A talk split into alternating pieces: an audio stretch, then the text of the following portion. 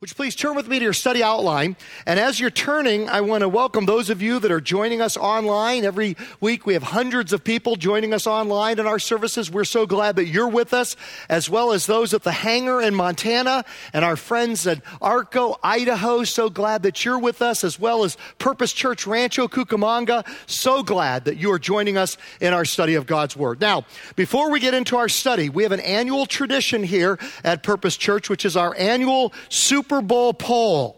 Now, a couple of disclaimers before we begin. We usually frown on retching verses out of context. That is frowned upon in our church ministry. This is the one time where it's okay. Okay, God told us it's okay uh, this one time to tear them out of context. Number two, unfortunately, there are no Broncos in the Bible and no Panthers in the Bible. But there are horses and there are lions, so that's what we're going to go with here today. Okay, let's do our annual poll. How many of you are rooting for uh, Cam Newton and the Carolina Panthers? Let me hear it from you guys. Okay, we got some, some East Coaster uh, supporters there. Okay, here's, here's your Bible verse. We'll pop it right up there. There are three things that are stately in their stride, four that move with stately bearing.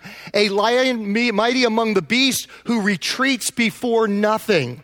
Uh, that sounds like Cam Newton, doesn't it? Uh, three things that are stately in their stride, that move with stately bearing. Okay, how many of you are rooting for the old man, Peyton Manning, and the Denver Broncos? Let me see that. Okay, okay. I think I can see where most of you are at. Here's your verse today. Let's pop that up there. The horse is made ready for the day of battle, but victory rests with the Lord.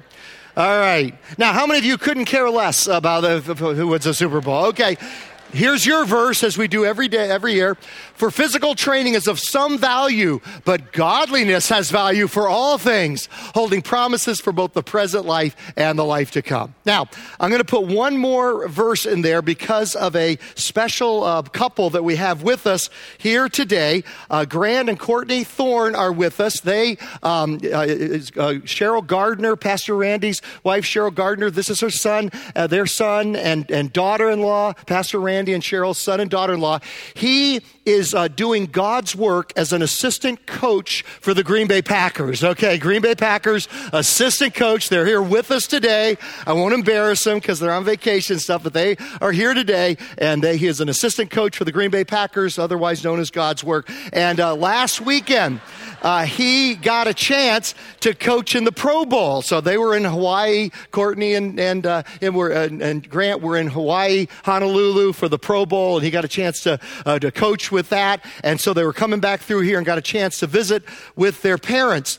And so you know, as a Green Bay Packer fan, the thing that robbed Grant, Grant should be in San Francisco this this weekend. That's where he should be for the Super Bowl.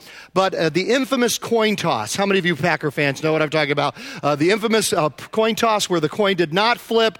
And so, just to comfort Grant and Courtney and all of us that are Green Bay Packer fans, here's your verse. Here it is right now. Okay, your verse is this The lot is cast into the lap, but its every decision is from the Lord. So, this is God's will, so submit to it. All right, there, there you go. That's what you know. Now, as you look on page two in your program, you will see that we're going to have our Super Bowl party at the Claremont campus tonight. And at halftime, because of Grant's influence with the NFL, they have changed their time so that halftime is during our service there. Is that nice? As really, I'm, I'm just kidding. But at any rate, uh, it just works out that way. That five o'clock is usually about halftime for a 3:30 kickoff, and that's when our service is at the Hub uh, on Sunday nights in Claremont. And so we will have a 30-minute worship service. God told us to only worship for 30 minutes on this one day uh, during halftime. You say, "Well, Glenn, will uh, you know?" I guarantee that what we will be doing during that 30 minutes is more godly than watching Rihanna in the halftime show. I'm just, I'm just saying, okay. And so at any rate, we're going to have a 30 minute service, a little bit of worship with Pastor Jared and the band. And then I'm going to do a message on six biblical lessons from watching football. That will be the message tonight. Six biblical lessons from watching football. And so we'd love to have you come and bring a friend. We'll have the big screen in the community room and all kinds of great food. And then during halftime, have that abbreviated service and then back to watching the second half once again. And then one final thing I just want to mention to you. I want to introduce you to the newest member of the Gunderson family. There he is. Um, uh, our daughter Leah and her husband Aaron had a baby boy yesterday morning. His name is James Glenn Schilling. With the emphasis on Glenn. I'm sure when he gets older, that's the name he's going to want to go by. James Glenn Schilling, and uh, so got named for his great grandfather on his uh, dad's side and for his grandfather on his mother's side. Eight pounds, three ounces, 21 and a half inches long. Um, you know, the thing, he looks like a shilling, but there is one feature that is prominent, and that is that Gunderson forehead. You can see that anywhere. Uh, my daughter says we Gundersons don't have four heads, we have five heads, and so that's what we have in the Gunderson family. Okay, now we get into our study of God's Word as we go chapter by chapter through the Gospel of John. Today we come to John chapter 6 and the feeding of the 5,000. And this is one of the most important miracles in all the Bible. Do you know the feeding of the 5,000 is the only one of Jesus' miracles that is mentioned in all four of the Gospels Matthew, Mark, Luke, and John. And it's also tied into the Lord's Supper that we're going to celebrate here in a few minutes. And so I thought it would be great to drill down deeper, uh, connecting some of the things that we've already studied in John uh, with the feeding of the 5,000, with the Lord's Supper. I thought it would be good to put all, all that together and drill deeper. And so I'd like to invite our New Testament scholar in residence, Dr. Carl Toney. Uh, he is our New Testament scholar in residence. He is the New Testament professor at Hope uh, International University. Uh, he is the teacher of the Coram Deo class. And so, boy, if you want a, a great Bible study, if you look on page seven, you will see all kinds of great Bible studies that you can do uh, either after or before the service, or this one meets right now. So you're running to your class. As soon as he's done here, he's going to run to his class. They meet second floor right behind the screen, basically, yeah, there, don't they? Right yeah, yeah, okay. So, yeah, they're not happy because you're here. Okay. Well, we're going to be happy anyway. And then going to lead a trip to Israel. Pastor Lisa and Dr. Uh, Carl are going to lead a trip to Israel in June, and you can see more details on that on page six in your program. And also, you'll be in the lobby after each of the services to answer any questions that might have. So, just wanted him to drill deeper on this a little bit for a few minutes, and then I'll come back and continue the message. Would you give a warm purpose church welcome to Dr. Toney as he comes? Thanks, Glenn. Well, it's good to see you all here this morning, and it really is a lot of fun to be able to talk to you this morning about John 6. And I love that we're talking about this on Communion Sunday. Uh, John wants us to think about the Lord's Supper in new ways, in bigger ways. I think in some, some ways, uh, we really have made the Lord's Supper a bit small, haven't we? I mean, you might not even be able to see this. I'm holding up one of the pieces of bread, our tic tac of the body of Christ, right? And our little tiny sip of uh, the blood of Christ. And, and, you know, we really have turned these into uh, less than bite sized pieces, haven't we? And even though we call it the Lord's Supper, it really is the Lord's snack, right? Right? Uh, even though we call this communion, which means we're fellowshipping together, we do this in our own individual way, don't we? And John wants to remind us that it is not the Lord's snack, it is the Lord's supper. It's a meal, it's a feast. And I love that we're talking about this on Super Bowl Sunday because most of us are going to go to some great party and have lots and lots of food, aren't we? And as we gorge in all those great American pieces of food, think about the feast that Jesus and his disciples would have had at the Passover meal. It's a feast, it's a festival where they don't have just one cup of wine, they have four cups of wine. And they're eating a piece of lamb and they're, and they're eating lots and lots of bread, and it's a multiple course meal. It's a meal that would have taken hours to participate in.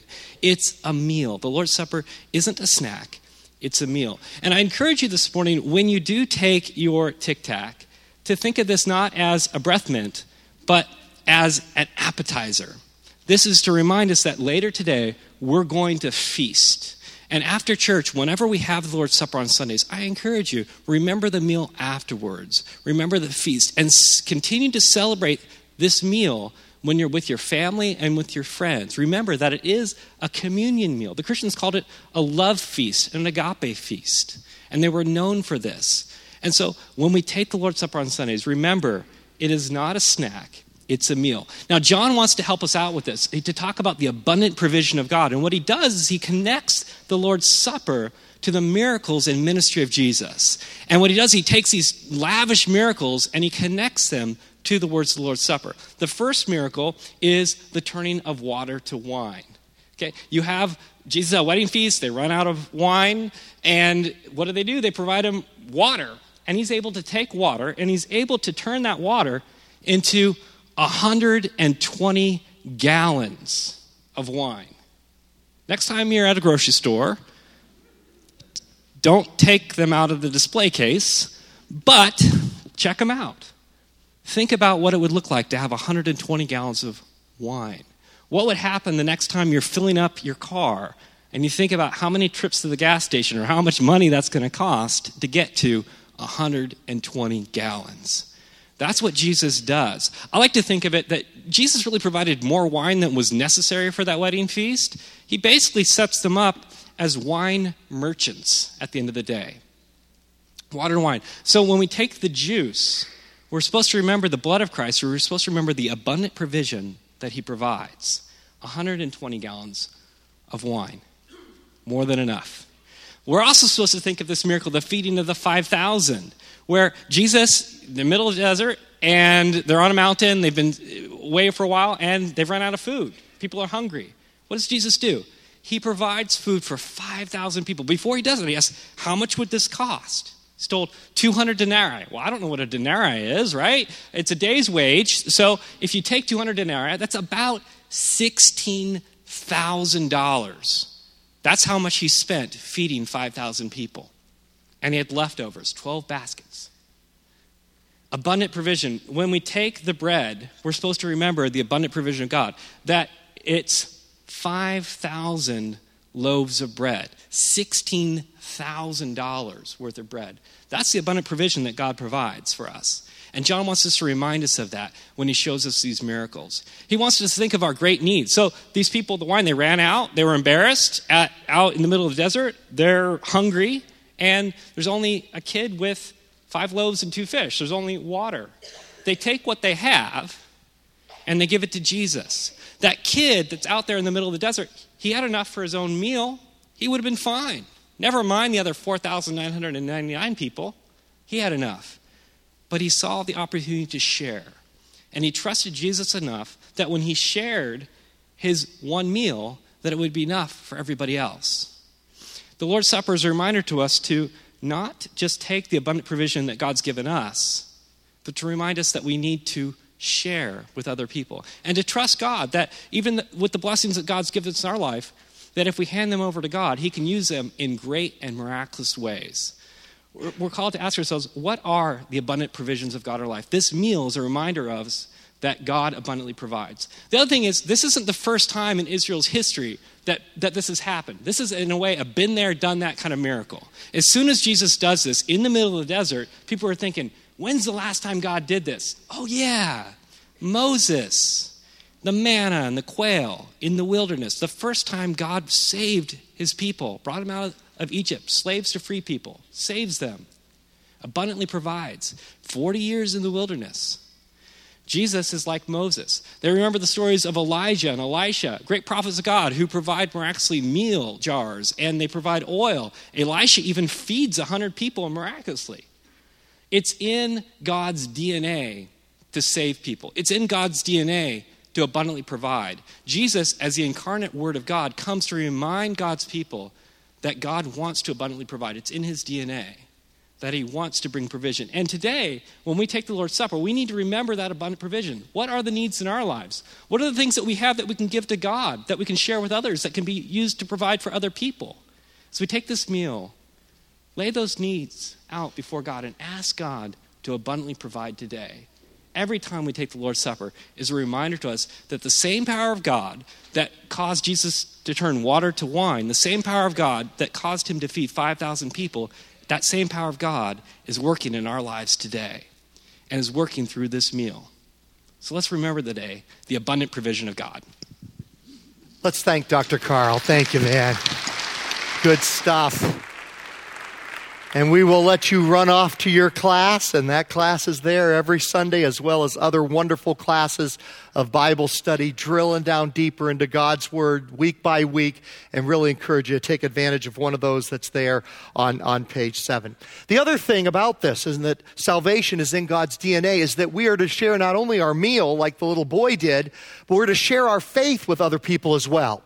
Would you look at the lower right hand corner of the next page of your study outline?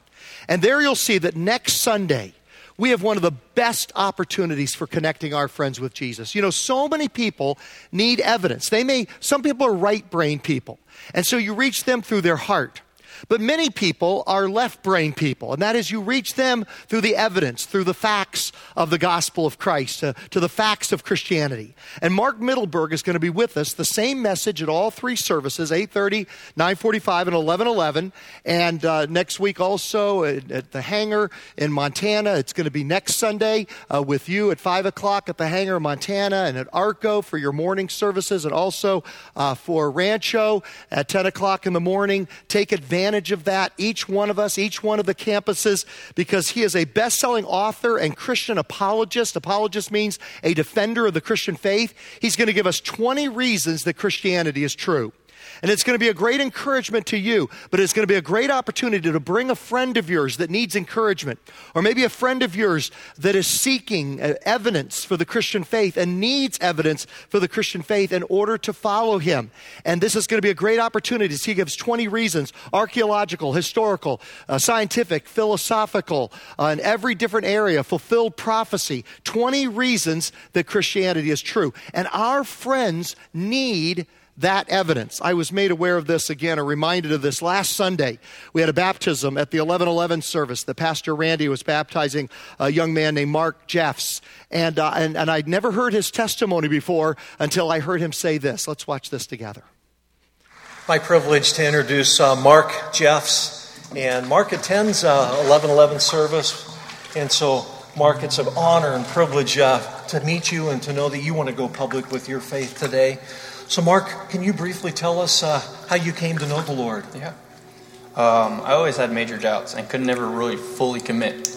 And when Pastor Glenn did his series on the validity of the Bible, it really hit home.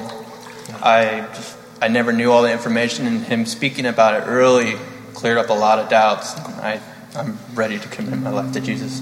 Awesome, awesome. Man, Jeff, good words, good words for all of us. And, uh, and, and Mark, is it, uh, have you received Jesus Christ as your Savior and Lord? Yes, I And is it your desire to follow Him in the waters of baptism today? Yes, it is. And because of your profession of faith and because of His command, it's my privilege to baptize you in the name of the Father and the Son and the Holy Spirit.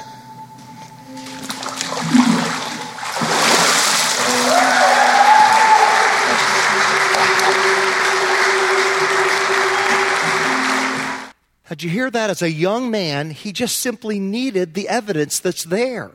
He just needs somebody to give him the evidence, and that enabled him to make that commitment. And so I encourage us to take advantage. Our oikos, the Greek word for household, the 8 to 15 in our sphere of influence. Who is it in your oikos that you could invite next Sunday that would get some answers to their questions and help them to make that commitment uh, to Christ? Uh, by the way, I want to apologize that Pastor Randy had a Green Bay Packers T-shirt in the uh, in the baptistry. Let me tell you what happened. It was a plain white T-shirt, but as soon as he touched the baptismal waters, the Green Bay emblem just appeared on it.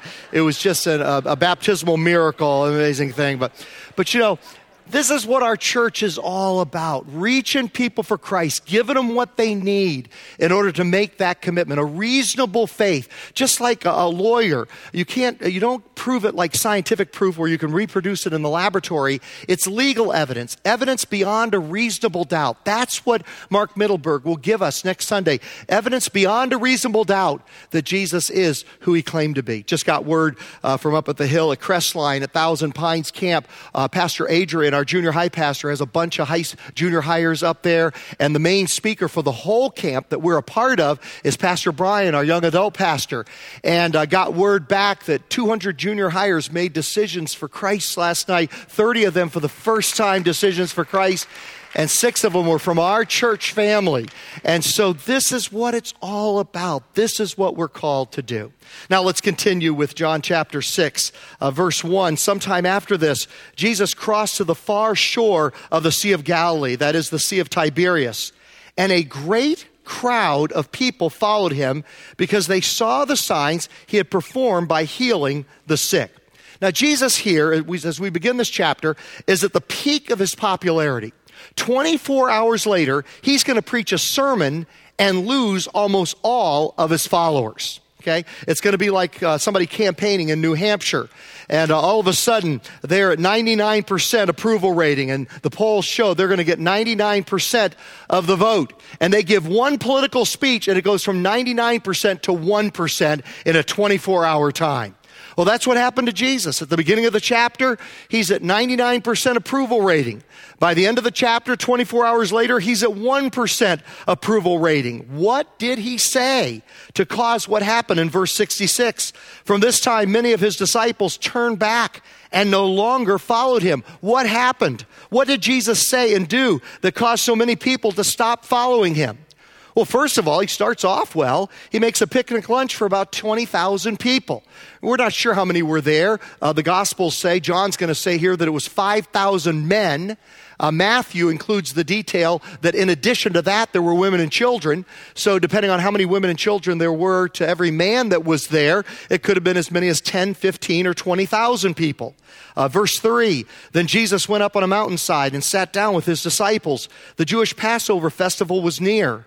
When Jesus looked up and saw a great crowd of people coming toward him, he said to Philip, Where shall we buy bread for these people to eat? He looks at them with compassion. Jesus is the one that's sensitive to their needs. He sees that they must be hungry. Uh, he asked this only to test him, for he already had in mind what he was going to do. Philip answered him. Now, I love Philip. He's the guy at work or the gal at work that whenever you come up with a problem, they don't give you an answer to the problem. They just give you statistics and define the problem more accurately. Do you have anybody like that at work? Where they just define the problem, but they never give an answer to the problem? It would take more than half a year's wages to buy enough bread for each one to have a bite. So Philip, thank you, Captain Obvious, uh, tells us that the, defines the problem. Another of his disciples, Andrew, Simon Peter's brother, spoke up. Here's a boy with five small barley loaves and two small fish. But how far will they go among so many? So Philip had defined the problem better. Andrew had defined the impossibility of the, the problem. He only saw the impossibility of it. Well, thank you so much, Andrew and Philip. Jesus said, Have the people sit down. There was plenty of grass in that place, and they sat down. About 5,000 men were there. Jesus then took the loaves, gave thanks, and distributed to those who were seated as much as much as they wanted. He did the same with the fish. When they had all had enough to eat, he said to his disciples, Gather the pieces that are left over, let nothing be wasted. Sounds like your mother, doesn't he? That's where your mother got it from. Let nothing be wasted. Mark adds the additional details the 12 basketfuls were left over. They picked up 12 basketfuls of what was left over after everybody had had their fill. Now, I'm so glad it happened 2,000 years ago and the miracle didn't happen today because if it happened today, this is probably what would have happened. Uh, somebody would have said, I can't eat that, I'm vegan. Has that fish been tested for mercury? Is that bread gluten free? So, fortunately, uh, they did not have those questions in order to ask. Well, now we see the remainder of the events of this chapter. Jesus refuses to be crowned king. A bunch of the crowd camps out. Jesus leaves the crowd and walks on water. He climbs in a boat with his disciples. He transports the boat to Capernaum. The crowd realizes where Jesus went and follows him there. Kyle Idleman writes By the time they catch up to Jesus, they're starving. They've missed their breakfast and they're ready to find out what's on the lunch menu. But Jesus has decided to shut down the all you can eat buffet. He's not handing out any more free samples. Now's where it gets tough. Now we begin to see where he loses the crowd. Jesus reminds them that he matters more than a free meal. Okay? 99% approval rating, he promises them all bread goes down to 1% where he says, I'm the one, I'm really your deepest need. Your felt need is more bread to eat. Your true need is me. Next page of your study outline, continuing with verse 25. When they found him on the other side of the lake, they asked him, Rabbi, when did you get here? Uh, Jesus, we want to make you Time Magazine's Man of the Year. We want to put you on the front cover. You're the man. Rabbi, teacher, when did you get here? He's at the peak of his popularity. Jesus answered, Very truly, I tell you, you are looking for me not because you saw the signs I performed, okay, the signs that would validate that he was who he claimed to be, the Messiah, but because you ate the loaves and had your fill. In the original Greek, this phrase, had your fill, means stuff like an animal. He's basically saying you got to stuff yourself like a pig. That's why you're here, because you had your fill. Do not work for food that spoils, but for food that endures to eternal life, which the Son of Man will give you, for on him God the Father has placed his seal of approval. Okay? He's saying to them, All you want is a full stomach. You don't want me. It's about a relationship with me. It's not just about a full stomach. Now, Jesus wants to provide for physical needs, and he commands us to meet the needs of people, like clean water in Flint, Michigan. This is part of what we're called to do, and, and taking care of kids and raising $155,000 in a week to give to the kids of Thailand for their physical needs as well as their spiritual needs. But he says, keep your priorities straight. The most important need is not your physical needs. It is your spiritual needs, a relationship with me. You may feel the need for more bread but your real underlying need is me in a relationship with me. What if uh, every uh, night I call up Kimberly as I'm working in the office and say, What time is dinner? And she says, Six o'clock. And so I pull in at one minute till six, wolf down the food, jump back in the car, and drive back into my desk and continue working in the evening. Now that has happened on occasion, I want to confess to you. But you know what? If it happened every night, I'd be in a heap of trouble, wouldn't I? Because she would have her feelings hurt and she'd have a right to have her feelings hurt because I would, she'd realize it's not about the relationship with me. He just wants the food I provide. He doesn't care about me as a person. He doesn't want to develop a relationship with me. And, and, and so that's what Jesus is saying to them here. He also reminds them that flour and yeast won't feed a soul. Verse 28. Then they ask him, What must we do to do the works God requires? Jesus answered, The work of God is this to believe in the one he has sent. Five times in the gospel, they use the word believe. 20 times they use the word follow. And so they're like two wings of an air, airplane follow and believe. To believe in Jesus is to follow him, to follow him is to believe in him. And so they ask him, What sign then will you give that we may see it and believe you? What will you do? Are you not entertained? Uh, what, how can I entertain you? How can you entertain us? Uh, if they don't get food, they want entertainment. They want a miracle they can tell their grandchildren about. Uh, they, want, they want food to fill their stomachs. And then they think of an idea hey, here's a suggestion. You could kill two birds with one stone. You could feed us and give us another miracle that we can tell our grandchildren about. Our ancestors ate the manna in the wilderness, as it is written, He gave them bread from heaven to eat. Jesus said to them, Very truly, I tell you, it's not Moses who has given you bread from heaven, but it is my Father who gives you the true bread from heaven. For the bread of God is the bread that comes down from heaven and gives life to the world. He's talking about himself. Sir, they said, always give us this bread. Then Jesus declared, I am the bread of life. What you need is a relationship with me. What you need is to open up your heart to me, to have a relationship with the Father through me. Whoever comes to me will never go hungry, and whoever believes in me will never be thirsty. Okay? You know, in every culture, bread fills you up. It's the comfort food. In every culture, over 2,000 years since Jesus, every culture around the world, there's some form of bread, and that's the comfort food that fills you up. How many of you have ever eaten too much bread when you go to a restaurant, you don't have time for the room for the meal afterwards, okay? How many of you have told your kids, don't eat so much bread, you won't have any room for your meal? Anybody ever, ever said that to your kids? We say that all the time. Watch out that you don't fill up on the bread, because bread is something you fill up on, okay? Uh, Dane Ocker writes, physical bread can satisfy a growling stomach but it can't satisfy a growling soul. Okay? Um, we, we try to satisfy a spiritual hunger with a physical solution. And that's what Jesus is warning us about here. You see that quote by Augustine. He lived in 400 AD. We know him now as Saint Augustine. But I tell you, he did not start out as a saint. Okay? Uh, he was a total womanizer.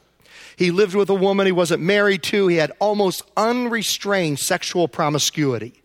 And Augustine wrote, My real need was for you, my God, who are the food of the soul. I was not aware of this hunger.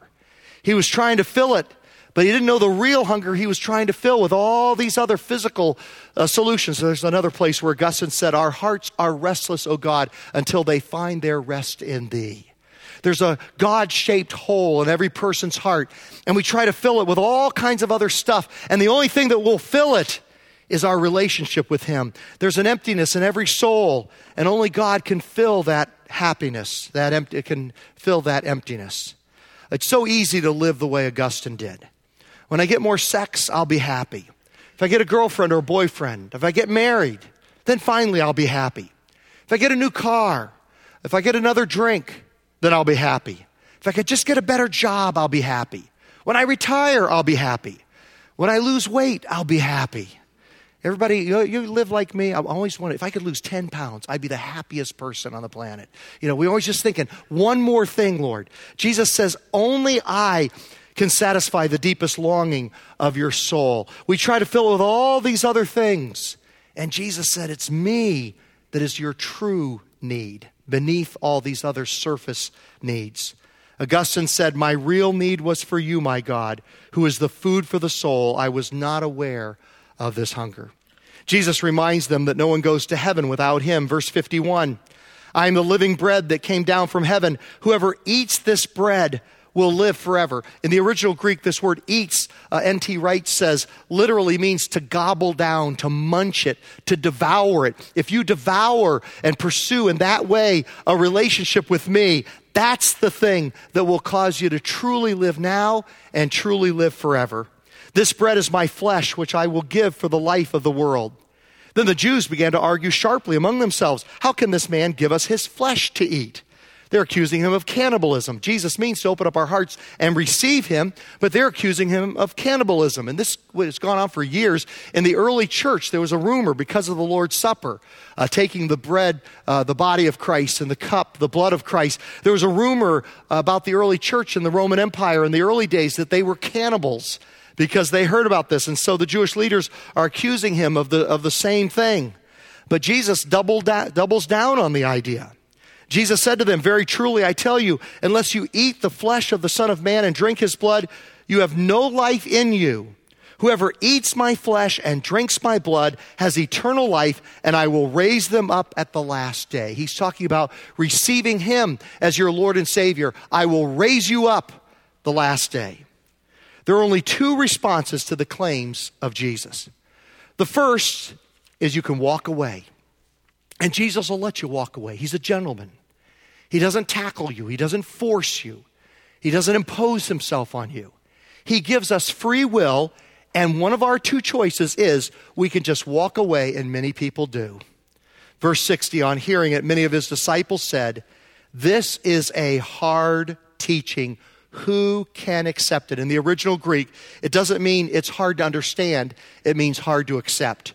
They knew what he was talking about but they didn't want to choose to follow him. It was hard to accept. They understood it, they just didn't want to accept it.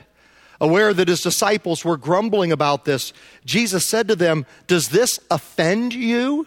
Then what if you see the Son of Man ascend to where he was before? Eh, maybe it'll convince you if you see me ascend to heaven as he did at the end of his time here on earth.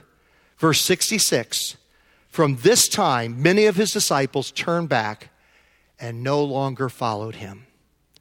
Kyle Idleman writes I was struck by the fact that Jesus doesn't chase after them.